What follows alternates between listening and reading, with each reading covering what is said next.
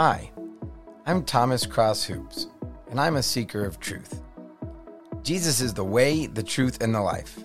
In my pursuit of truth, truth found me, and now I can't stop following him.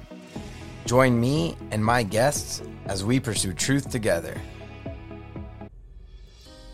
I'm excited to share some of the things the Lord has been speaking to my heart lately regarding obedience and responding to the Lord and coming into agreement with things. And recently I wrote on a blog about obedience, not sacrifice.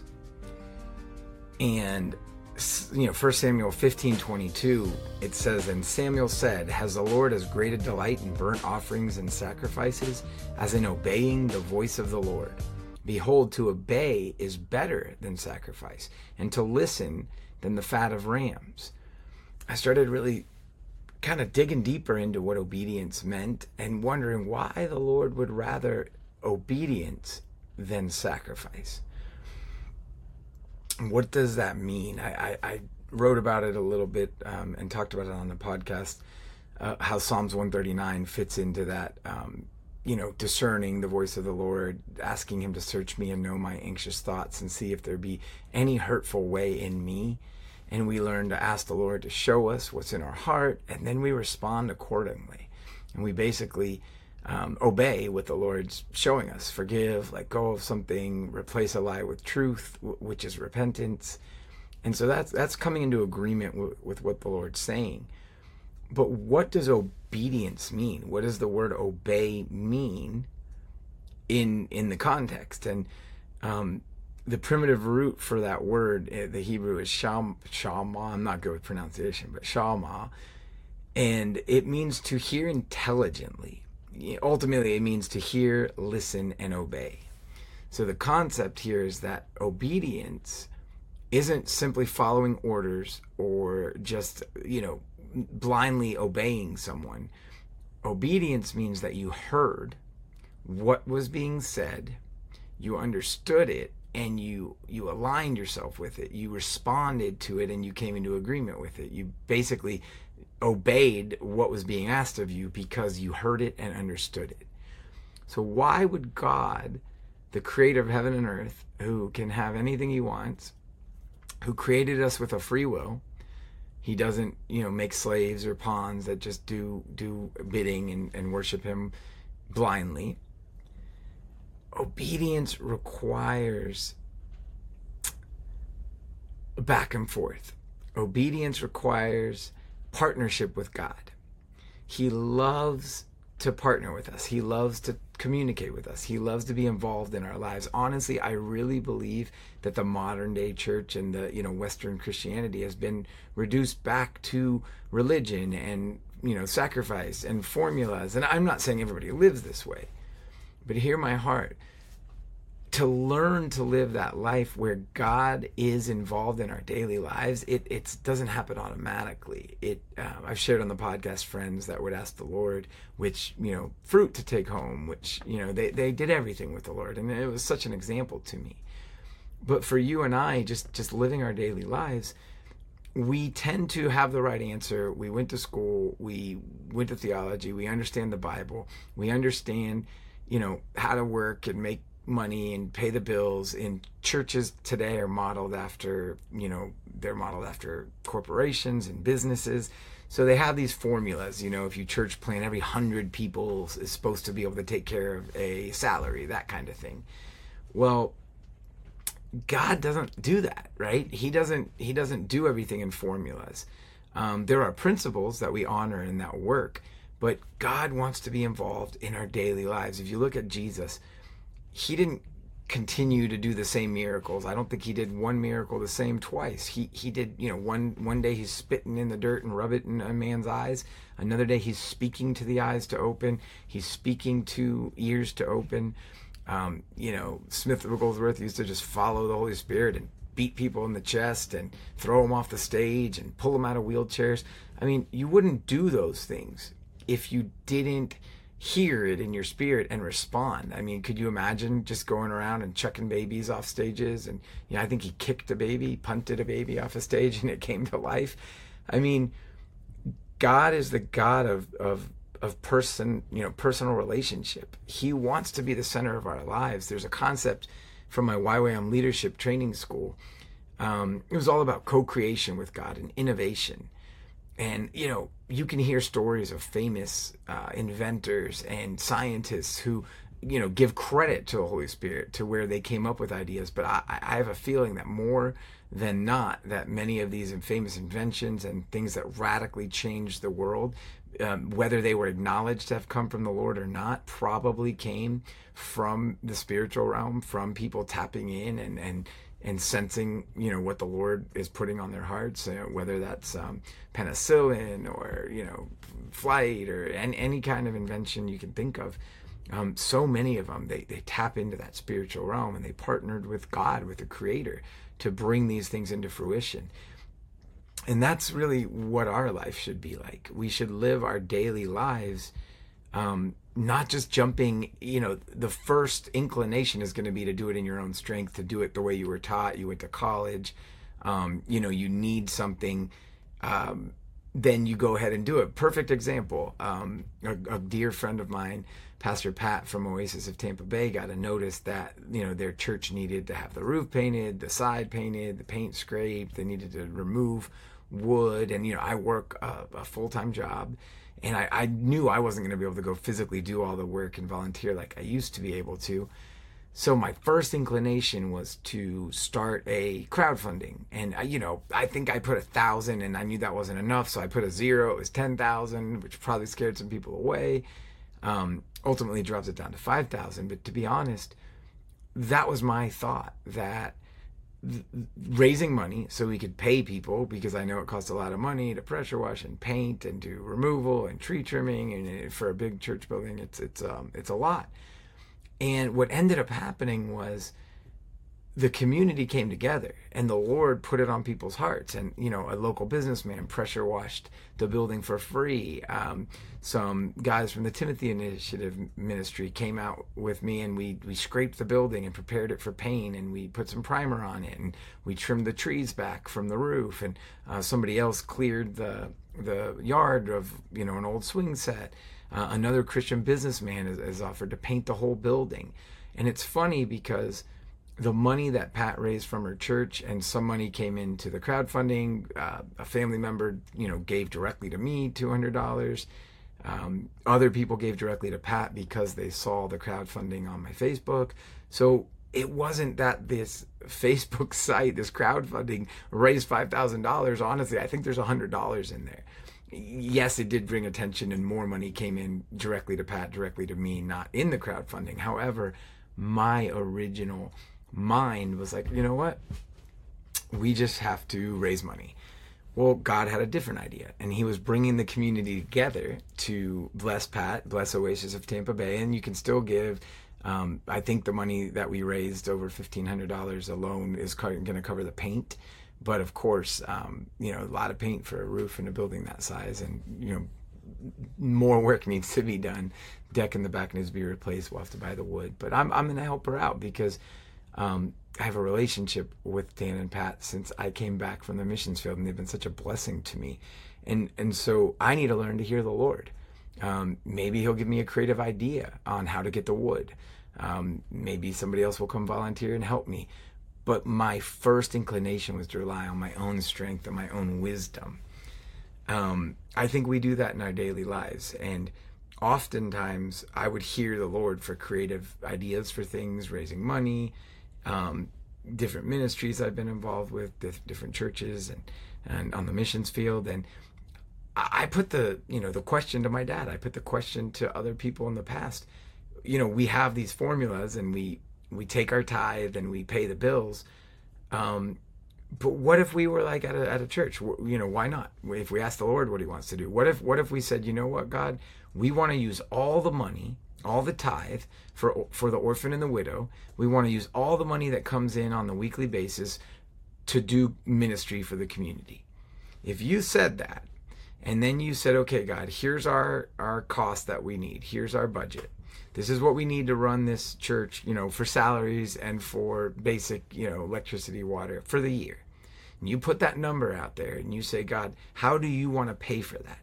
I mean, for me, different times we've had outreaches or fundraising, he would give me these ideas, you know, do a community bake sale, do a church-wide garage sale.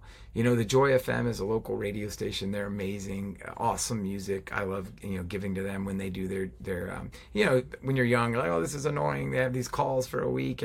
But when you're older and you realize this is a community source, crowd-funded radio station, and people have a week to basically provide for the whole budget for this radio station for a whole year, and that there's something to speak of. That's the vision the Lord gave them, and it works, and they provide for their whole operating costs for a year from these telethons or, you know, radio call-in-thons.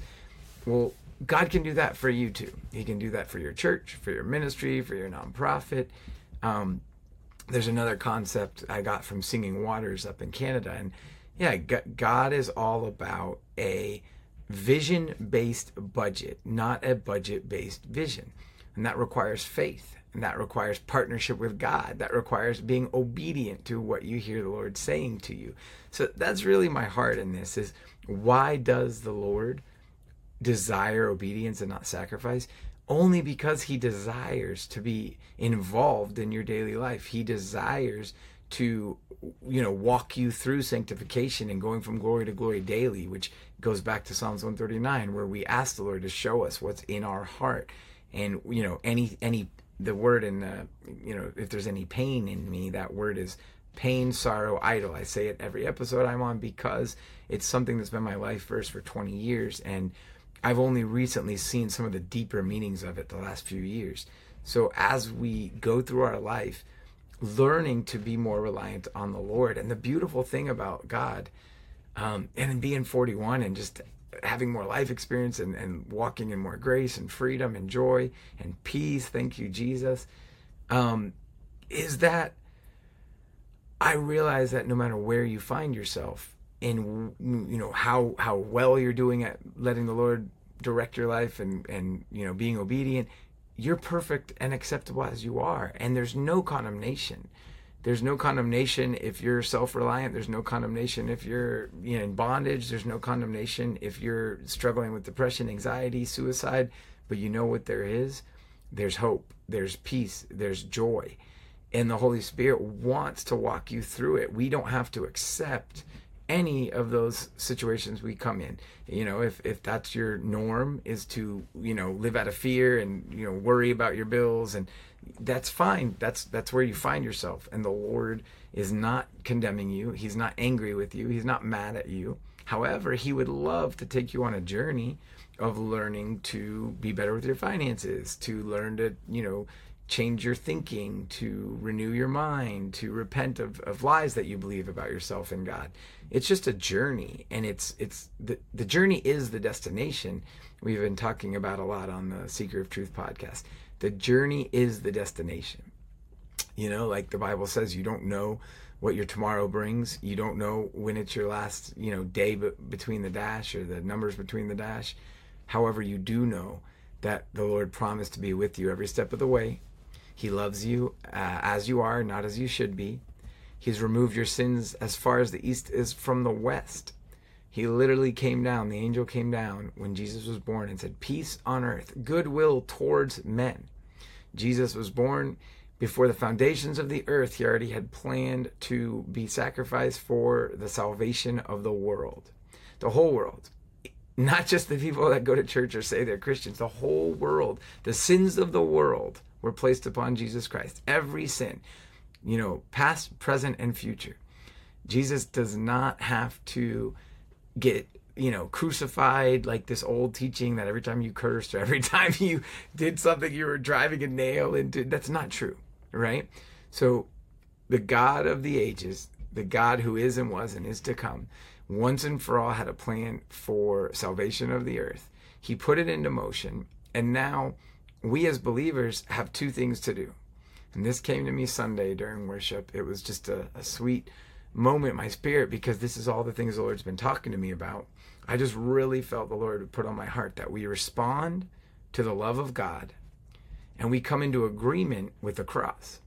And what that means is, if you listen to, you know, any finished works of the cross teaching or Andrew Wommack teaching or Joyce Meyer's teaching, it's all about what God's already done. And Andrew Wommack, you know, go find his website, look up some of the stuff if you really want to go deeper on these topics. But when Jesus died, that was it. He said it was finished.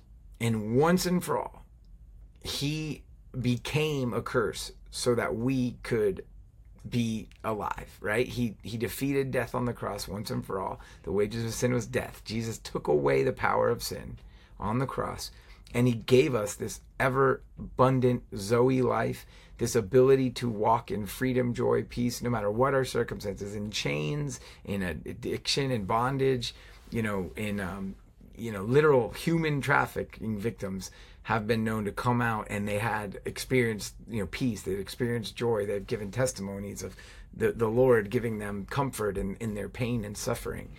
But that love and joy and peace that comes from the Father, it's available for everybody, anywhere, anytime. The difference between experiencing all that Jesus provided for on the cross and not experiencing it is simply an agreement. And it's hard to say that. And I think that's why people like Joyce Meyer and Andrew Wommack are so loved and hated, because many call them heretics and don't like their messages. But they take the simplicity of the gospel and they take the truth of the gospel and they just continuously, you know, renew your mind by teaching over and over the same verses, the same concepts in the Bible. And, you know, like I said, Andrew Wommack breaks it down very well. But God doesn't have to ever do anything again. Literally, what's already been done on the cross is all that ever needs to happen. God's always sending love towards us, always sending peace towards us, always sending joy towards us. The difference is us. We're the receptor, not God. So there's times that I've, you know, struggled with anxiety, depression, different things. And sure, when you're in those places, it's hard to look up. It's hard to cry out to God. Sometimes you just want to sleep or you want to avoid people. But the reality is, had I been able to look up, if you're able to, you know, that's why we need to be our brother's keepers. We need to reach out. We need to stay in community. We need to, you know, love. And I'm saying all of this because the reality is, any area in your life that you're not experiencing the things that Jesus provided for on the cross, then that's your job. That's your journey to go down that road with him. Again, you're perfect as you are. You can die and go to heaven and never worry about what happened. However, if it's that desire in your heart to be whole, to be free, to be healed, physical healed, go down that journey with the Lord, because it's already been provided for on the cross. Jesus died for our sins. By his stripes we were healed. He's already done everything he's ever going to do. He literally separated you from sin and bondage and shame and guilt. And a lot of the rest of this is simply going down a journey of learning to replace lies with truth, which is repentance, and come into agreement with the cross, come into agreement with what God did on the cross.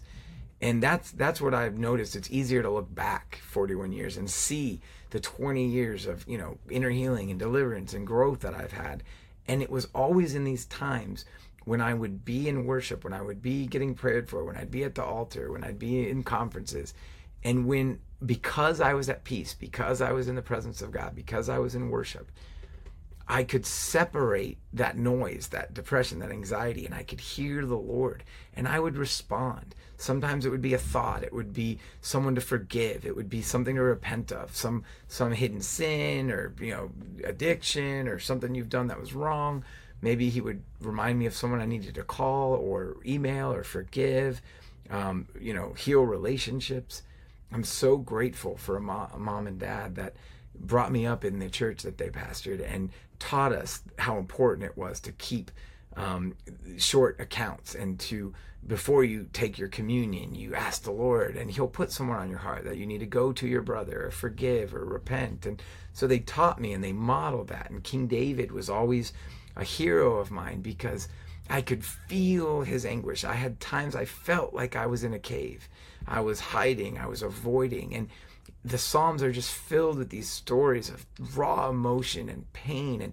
And even King David, before the cross, understood grace and understood his reliance upon the Lord, which is ultimately what that responding to God's love is and coming into agreement with the cross. It's coming to that place of realizing that we need a Savior, that Jesus is our Savior, and that he already did it. It's already done. It's finished. Nothing ever has to happen again. All we have to do is come into agreement with God. And certainly there's discipleship, and there's, there's sanctification and going from glory to glory. But that's not what God needs. You don't need to worry about discipleship. Someone today at the Bible study at TI said, do you need to stop smoking marijuana to come to God? Do you need to stop doing this? No, the answer is no. God said, come as you are. That relationship with God, that intimacy, responding to the Lord and what he's putting on your heart and obeying it, that's where that behavior changes. You don't change your behavior for God. You change your behavior with God. You change your behavior out of a response to the love of God. You change your behavior out of just literally that obedience that he's not going to. I remember going to counseling a long time ago, and she was lovely, and she was like, I want to do this, I don't want to fix this, and I was dipping, and she was like, listen, Thomas, like, you can't fix everything at once. Like, just pick one of those things. Like, you don't need to stop drinking, stop dipping, doing this. Like, pick one of those things. And that was good advice, because that's how I used to live my Christian life. Like, I got to do everything right, I got to be perfect. And I really spent a lot of years hearing the Lord and wanting to live out of character and not charisma. He gave me these gifts, a passion for people, ability to connect with people. I was always very charismatic, and I've seen so many men and women, mostly men of God, that were very broken. They lived their life out of their charisma. They weren't walking in love. They wrought havoc on ministries and churches because of their own shortcomings, but they had the gifts. They were the rock stars. They had the face of the ministry, and I didn't want that. So I remember, deep down, long time ago, telling God that I wanted to live out of character, not charisma. And only recently is he sharing with me that, after 15 years of going down this journey, and I'm not where I need to be with character, but I'm on my way, and I'm learning that the destination is, set. The destination is the journey is the destination, and I'm embracing it, learning to live fully accepted as I am, not as I should be. Just love Brendan Manning so much. He brought me so much love and peace along the way in my suffering. And this ability of our humanness to come into agreement with God is relationship. That's intimacy. We worship God, we honor him, we praise him, we come before him with thanksgiving and praise, and he fills up the atmosphere. He clears the air in the room, and then there's a response that takes place. And not all churches do this, but I recommend it. I remember going to churches that just did some worship and it was done, and then the pastor preached. But during worship, if the Lord led me to the ground or led me on my face on a cafeteria floor, then I would get there, because that was me responding. And in those early days of coming back to the Lord, or coming back from the missions field when I was a mess, that was the only safe place I had to respond to the Lord. I really struggled with intimacy in my own prayer closet, in my own house. I piggybacked off corporate worship, and when the atmosphere would be clear and free and my heart was crying out to the Lord, that's when I could hear his voice and I could respond to what it was he was telling me. I'm sort of just, it's really late, and I really wanted to get one out this Wednesday. So I wanted to do this tonight. And hear my heart. Look up. I'll link to the obedient or disobedient on my website, on the blog, seekeroftruth.co. I definitely wrote it out a little more succinct, and I'm kind of all over the place tonight. But my heart is this: that as we believers learn and grow and enjoy this journey called life, that we can embrace where we are, never accepting it, that there's always glory to glory, there's more intimacy, there's more depths of his love. And you can go to heaven just now, just how you are, just by realizing you need a Savior, coming to agreement with the cross. That's it. But you know what? God doesn't work that way. He wants to partner with you and your life to reach the rest of the people around you. He wants to, you know, grow you up in his ways to where you're so discerning that you are a light in the dark, that you are the salt of the earth. And, you know, that's not just someone that's going to die and go to heaven. That's someone that lived their life on earth, bringing heaven to earth. And that's something that many of us have believed in conceptually, but it does take an intentionality to pursue that, right? And that again, at 41, I'm in a different place, and I'm just enjoying this, realizing there's no striving, there's no condemnation. I don't have to do anything, but the Lord wants to do it with me. He wants me to learn to lead my family completely obedient, you know, hearing the left and the right, wherever the Holy Spirit says to go, when to move, what house to buy, where to go. Like I said, a lot of times in our Western culture, we rely on our own thinking, our own strength, our own ability, our own formulas, our own sacrifices, our own jobs. I think that's honestly why the West sees so fewer miracles, you know, day to day, or at least in the Sunday churches, than some of the third world countries and poorer places, because they have a need. And where there's a need, there's a hunger. And where there's a hunger, there's going to be a willingness to cry out to the Lord and respond and obey and come into agreement. And that's really, really my heart, because I don't think we always know what we agree with. And, you know, other preachers will tell you, look at the fruit or look at your actions and I'll tell you what you believe. And that's true.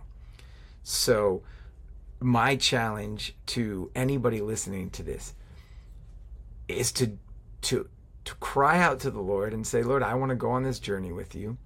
I understand I'm perfectly loved and accepted as I am. Everything's, you know, kosher, right? I believe I'm going to heaven, right? So that's what I was brought up with as a child, going to like Christian school. I thought that's what it was all about, right? Just believe the right stuff, go to heaven. But God, we want more.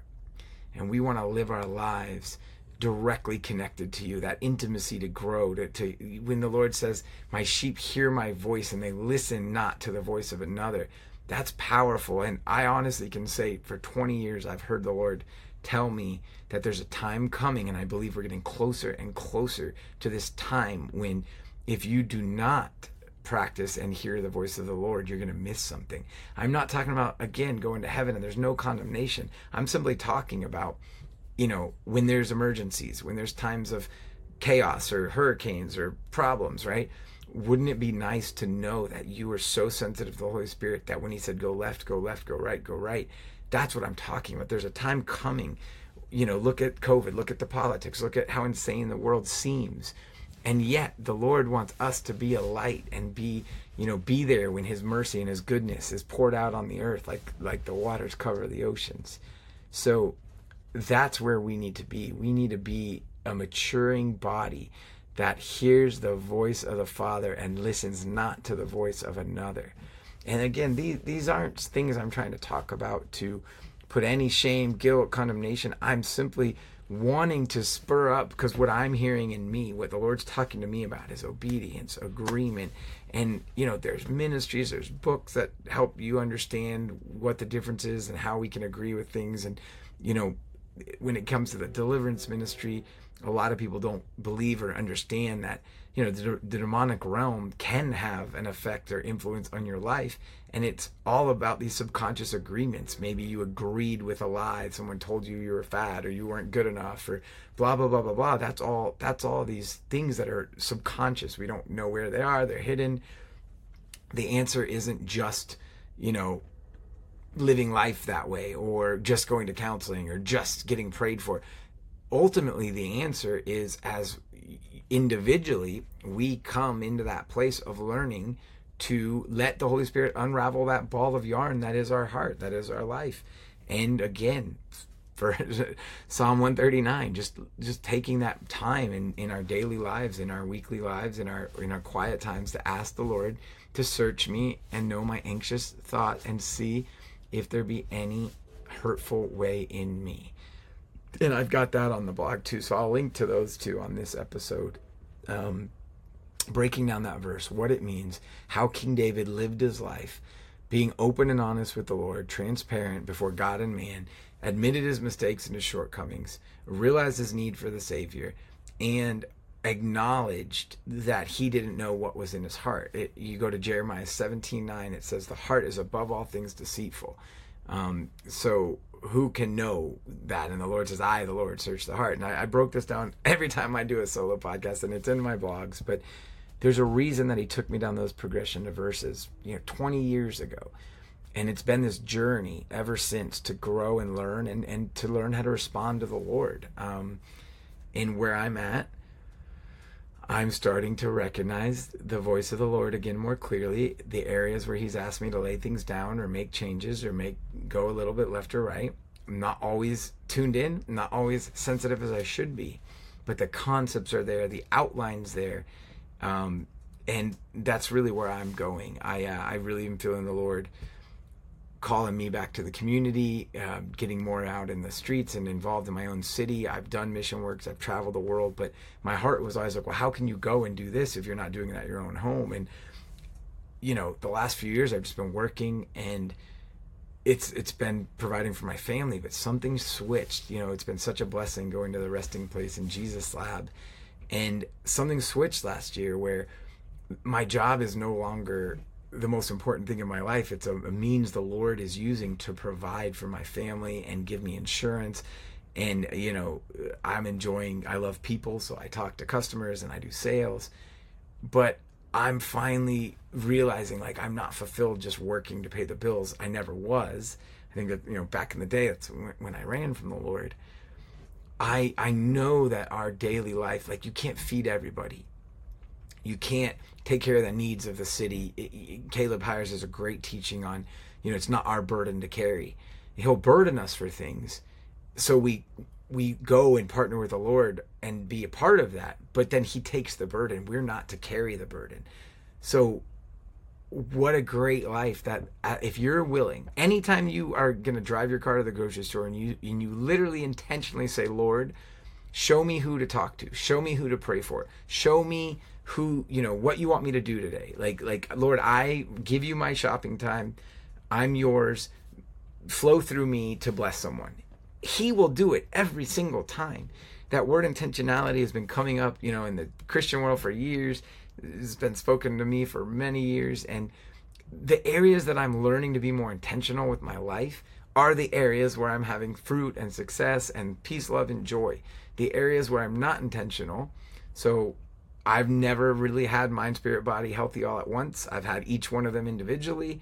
I'd say right now I'm really doing a great job in a couple of them, but honestly, I'm physically healthy, been doing some keto diet, but I really do need to get back out. I'm like a pit bull. If I don't run, if I don't get out and get energy out, it's not good, right? I think my son Willem's the same way. So that's something I need to do. I need to be intentional with my workout. All of this coming back, this is like a free stream of thought podcast tonight. The Lord desires obedience, not sacrifice. The Lord wants to literally partner with you in life, in everything you do. And he wants to teach you and grow you and heal you. And, along the way, it's like an onion layer.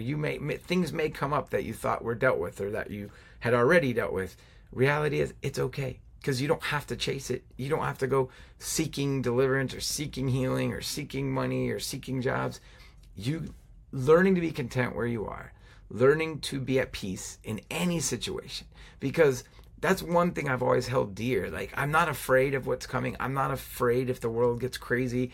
I know that no matter what, the Holy Spirit and the Lord can get you through it, whether you're in chains, whether you're in jail, whether you're, being jailed for your beliefs and for being a Christian, whether the world's in World War IV, it doesn't matter, because we hold to the truth that in this world we will have trouble, but take heart, for Jesus has overcome the world. And I've always had that belief. I've always just known that no matter what, it's going to be okay. And sometimes the little things I wasn't as good at discerning or listening to, because as long as the big things were taken care of, everything would work itself out. And I think what the Lord's doing is teaching us to go smaller and smaller in our lives, include him in more and more. But I promise you, every single person under the sound of my voice, Before the foundations of the earth, before he knit you together in your mother's womb, he had a plan and a purpose for you. He created you with a kingdom identity to hear his voice and be a part of his kingdom and release it on the earth. And what that looks like is different for everyone. But the only way you're going to know what your lot is to learn to ask the Lord to speak to your heart and respond and obey. And if he tells you, you know, for this season, do this or don't do this or stop drinking that, then just do it and see what happens. And I promise you, the Lord is so faithful whenever we're willing to put ourselves out there and allow him to be a conduit. Allow ourselves to be a conduit for his love. He's faithful to flow through us.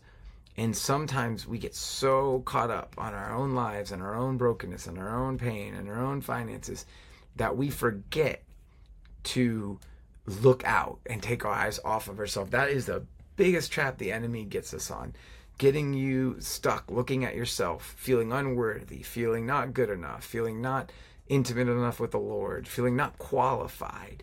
I mean, honestly, I'm so thankful for my upbringing and YWAM, Youth with a Mission, and traveling the world and doing ministry. And to be honest, one of the biggest things I look back, you know, I know they focused on to know God and to make him known is YWAM's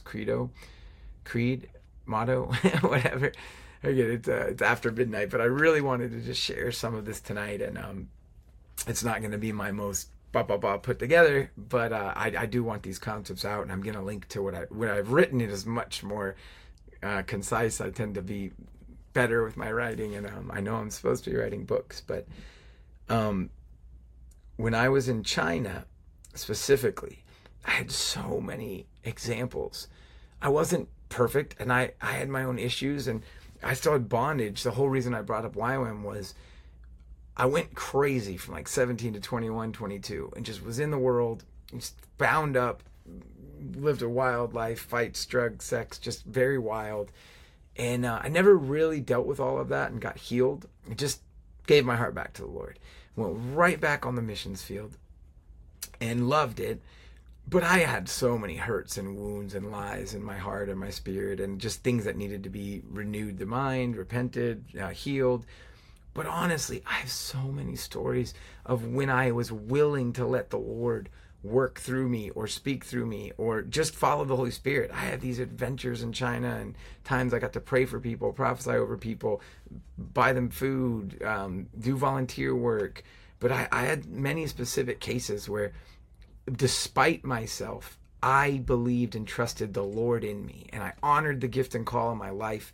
Even in those times when I wasn't always in the best place emotionally, or maybe had depression, anxiety, there was times that you could see through that. You could see the Lord, you could hear his voice, and you could actually, just because God, like, you think about it, you hear these stories of, you know, men on stage seeing miracles, living these powerful lives, and then you find out they're addicted to drugs or they're sleeping out of their marriage, and you ask God, how is that? How can that be? And I think I've had conversations with my dad about this kind of stuff. And, you know, if the Lord can use a donkey and he can use a book that's written for dishonest gain, the Bible says, he can use anything. So I've always said, how arrogant is it of us in our Western churches that are modeled often after businesses that we think that's it. You know, God's using it despite us, right? He's using it with its limitations.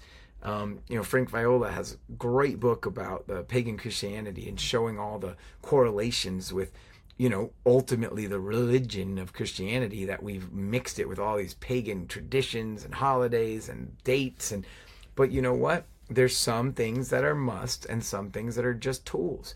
You know, the aisle, the walkway, the order of service, none of those things matter. They're just tools that we use. And so as I've grown older, I've recognized, you know, not so much a disdain for things I used to not like. I'm learning, you know, the Lord can use it. However, the ministers and the ministries and the people that have most influenced me have been the ones who live radical, obedient lifestyles dependent upon the Lord, not man, not their bank account, not their ministry budget. and they did it, and they modeled it, and because they did it, I have a faith for it, and I believe it, and I believe that in your life, if you feel called to something, if you have a vision, if you have a dream, if you're feeling drawn to the street, the Lord will provide.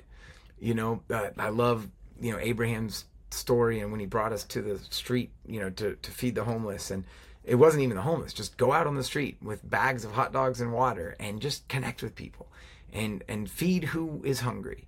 And there was no formula, there was no this is what you have to do. We were led by the Holy Spirit. We went out in groups of 2 and 3, and we literally had a wonderful time ministering to people, and it was ultimately just relationship building, connecting with people, being obedient if we felt we had a word from the Lord, encouraging people, giving hugs, giving drinks, giving water. And it was so simple that he basically said, look, I think we have 120 bags of food, and it costs like $60 or $70. It was insane. And when you see people that are having hard times, that are living on the street, they're not mad. They're fine. They're happy to have a hot dog. They're happy to have a bottle of water. And it was a beautiful thing to watch, and that's one way of doing it, and it was great, and we can all practice that. We can all do that. Another friend of mine is doing something far more extravagant. Benjamin Dunn is on the him and his wife are literally going out and bringing feasts to the impoverished in San Diego and different places, and they're beautiful built. It's art, it's cheese and fruits, and I saw it on Instagram yesterday in the story, and you know, he told me he was going, and I was like, this is crazy, because they put thought and time behind that, and you know, they prayed over it, and it's actually one of the businesses they have doing these custom made fruit and, you know, amazing whatever those charcuterie things. And but to see the videos done so tastefully, that wasn't trying to, you know, get glory for it or highlight people, it was very artsy. It wasn't focused on people to, you know, try to get attention. It was just very beautiful, and just seeing the table and seeing the hands coming in, different hands, dirty hands, grabbing like rich foods, like the kind of foods, choice foods they talk about in the Bible. And that's one way of doing it too. And guess what? The difference is, it's what you feel the Holy Spirit's telling you to do. And if you only have a loaf of bread and 5 small fish, 7 small fish, two pieces of bread, it's what you give to the Lord and say, here, God, use me. You know, it's like, I'm getting emotional here, because the enemy wants you to believe that you're not good enough, and that's a lie from the pit of hell. The enemy wants you to believe that your voice doesn't matter, that your portion doesn't matter, that your gifts and your calling don't matter. And I'm here to tell you, that's a lie from the pit of hell, because the creator of heaven and earth, the king of the universe, he had you in mind, and he had me in mind when he created us, right? He had a plan and a purpose for us, and you'll never be truly fulfilled if you're not on this adventure with God. He wants us to go on an adventure, and life becomes so much more exciting. I remember when I came back from the missions field, and I had so much hurt and pain, and I was like, I'm never gonna do that again. I'm never, you know, I couldn't imagine, you know, living by faith again. And you know, I worked hard, and I provided and had different jobs, and now it's like, you know, my mom and dad picked us up, moved us across the world when we were like, I think 11 and under. I think Stephen was 5, I was 7. And what faith to move 4 kids across the world when you're 30 and under, and start over in another country. And you know what? I was fearful, because the world got harder and traveling got more difficult, and I couldn't take my big 75-pound bags anymore. But you know what?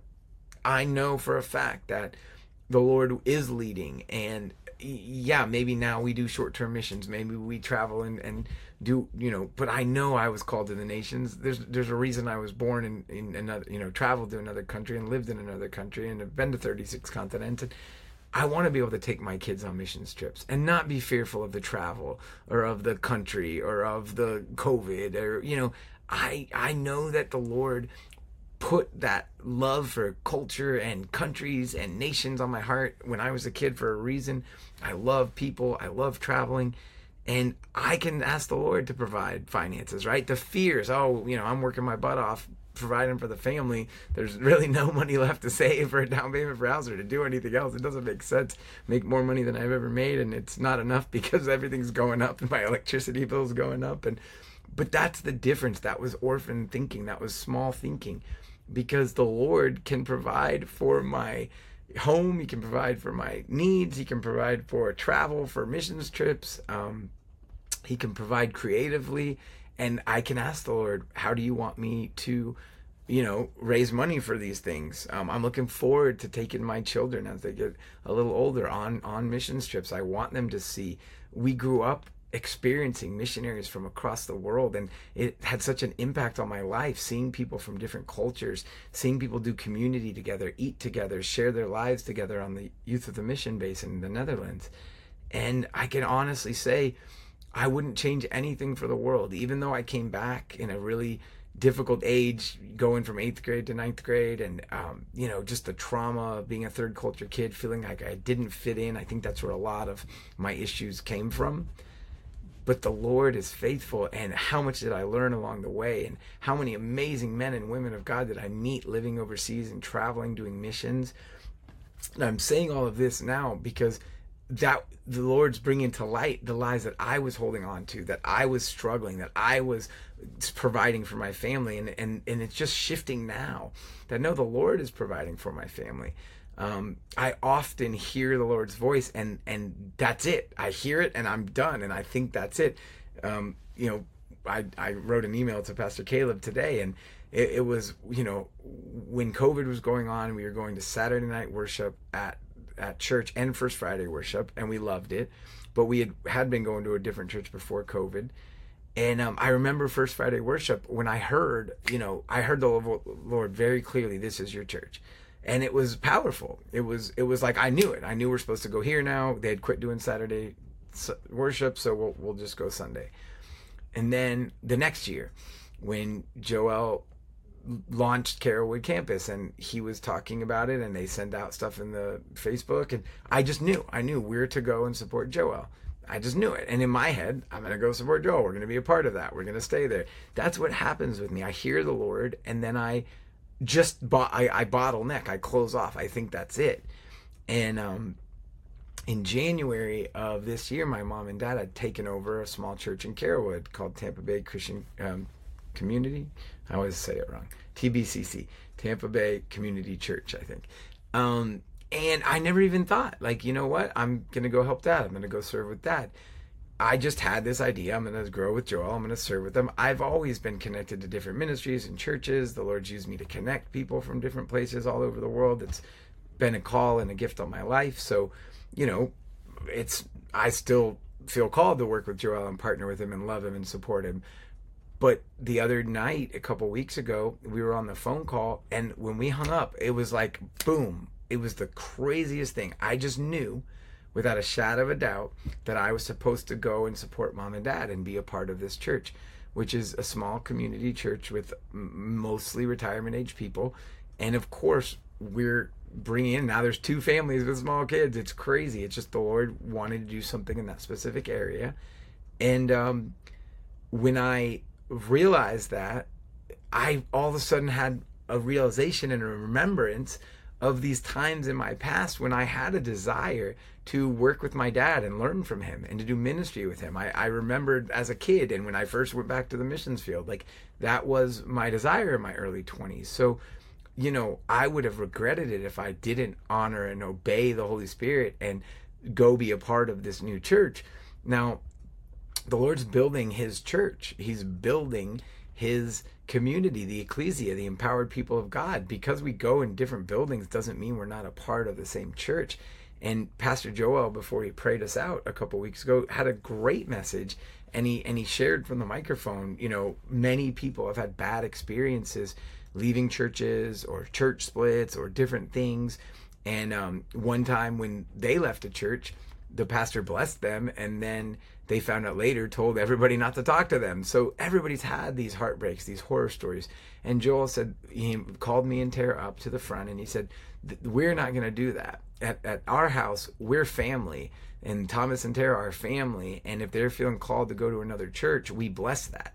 Just because you go to another church doesn't mean you're not family, you're not part of the church. And that's the message that was so powerful, because my heart is to continue to work with and partner with all these different churches.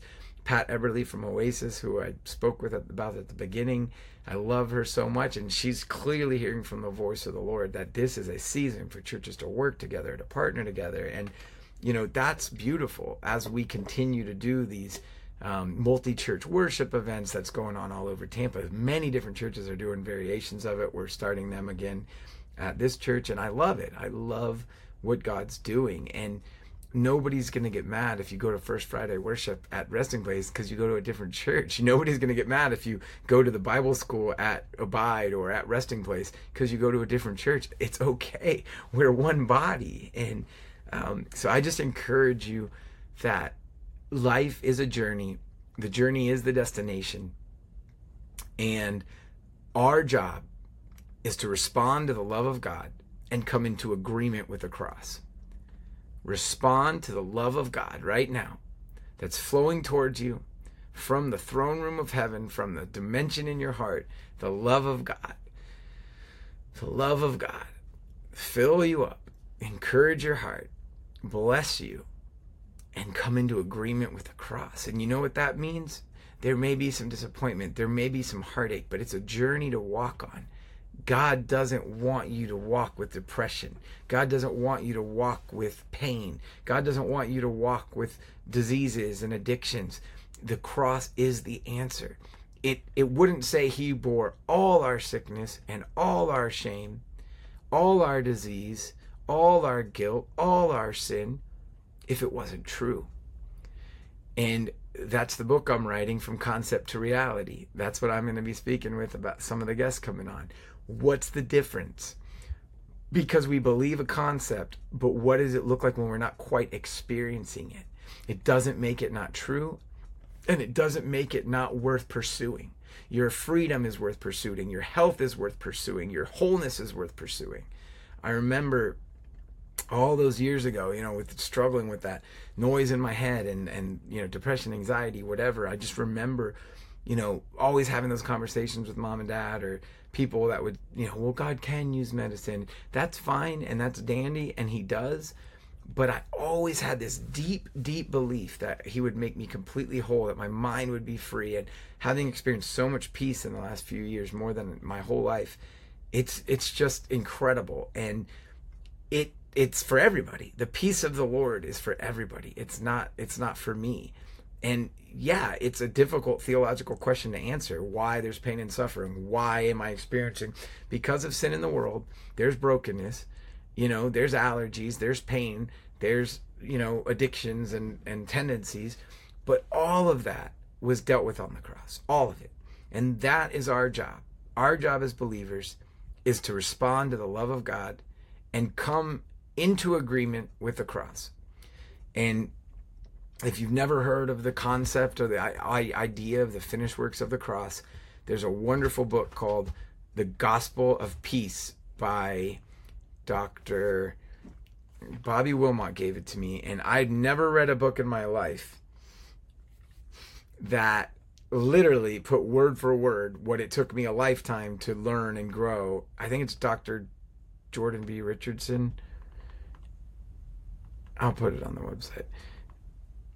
seekeroftruth.co. It'll be episode 21. I'm going to link to some of this stuff and to my other blogs that are talking about these similar topics. Again, stream of thought all over the place. No condemnation, not being proud, not thinking I have all the answers. I know that the Lord's speaking to me about obedience, responding to the Lord, coming into agreement. And the agreements, those are concepts that are having to do with healing and deliverance for, you know, forever. But learning to apply that to your own life, that's the journey. Wow, that was scary.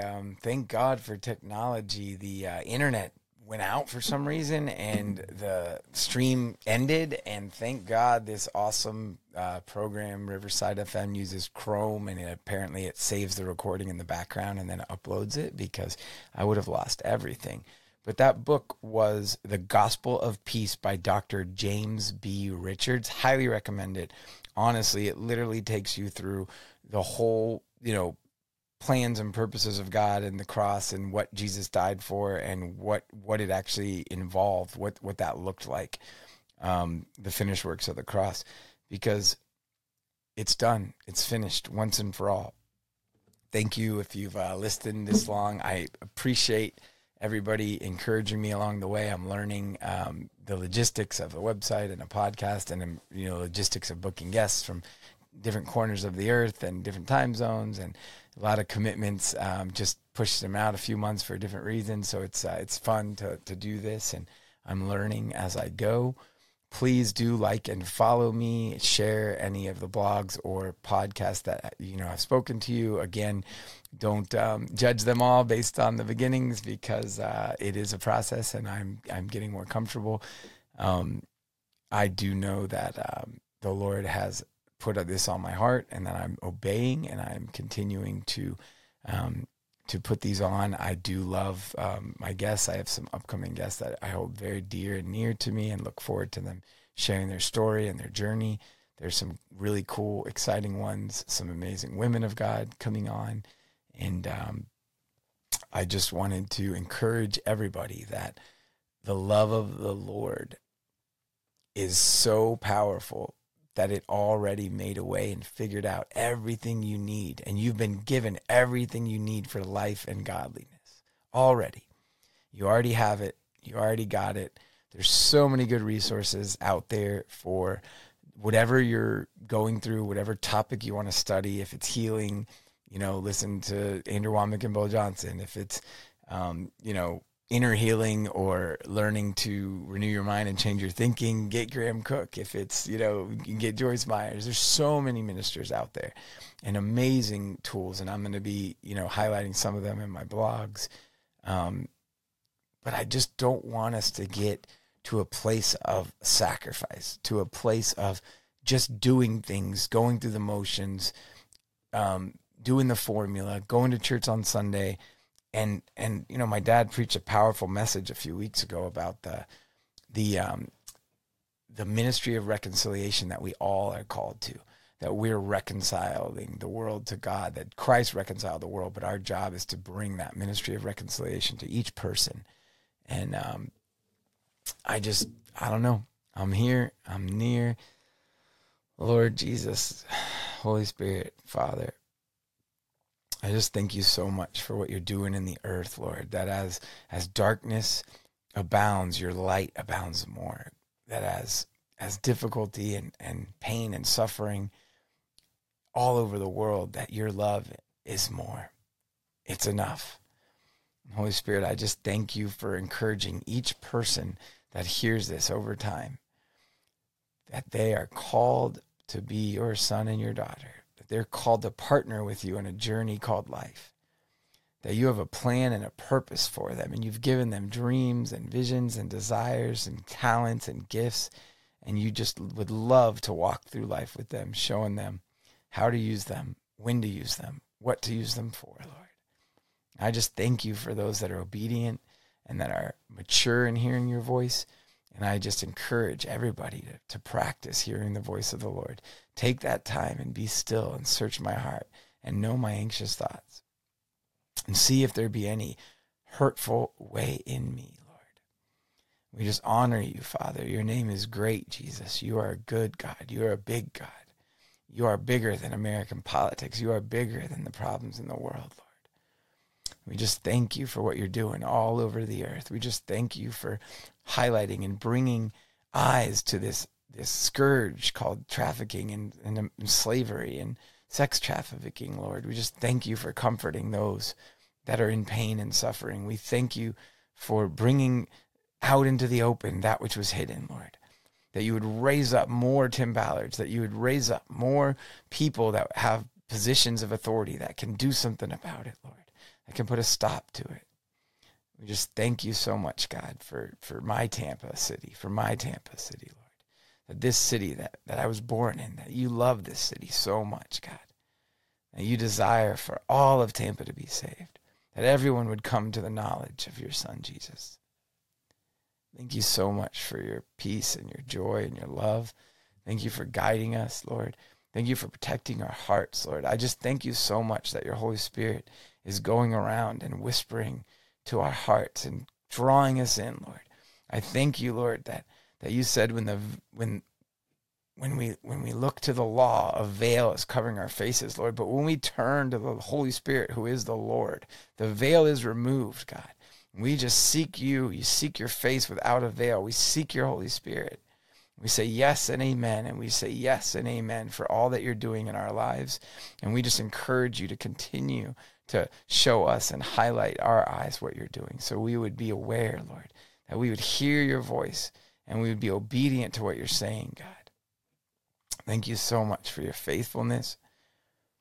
Thank you, God, that no matter where we find ourselves, we can look up and we can gaze on your eyes. And we can just breathe in your love, God.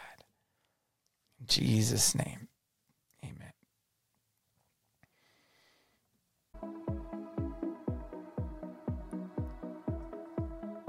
Hi, thank you so much for listening. Please like and subscribe to the Seeker of Truth podcast. And also visit our website, seekeroftruth.co, for more information about all of our guests and how you can hear more from them.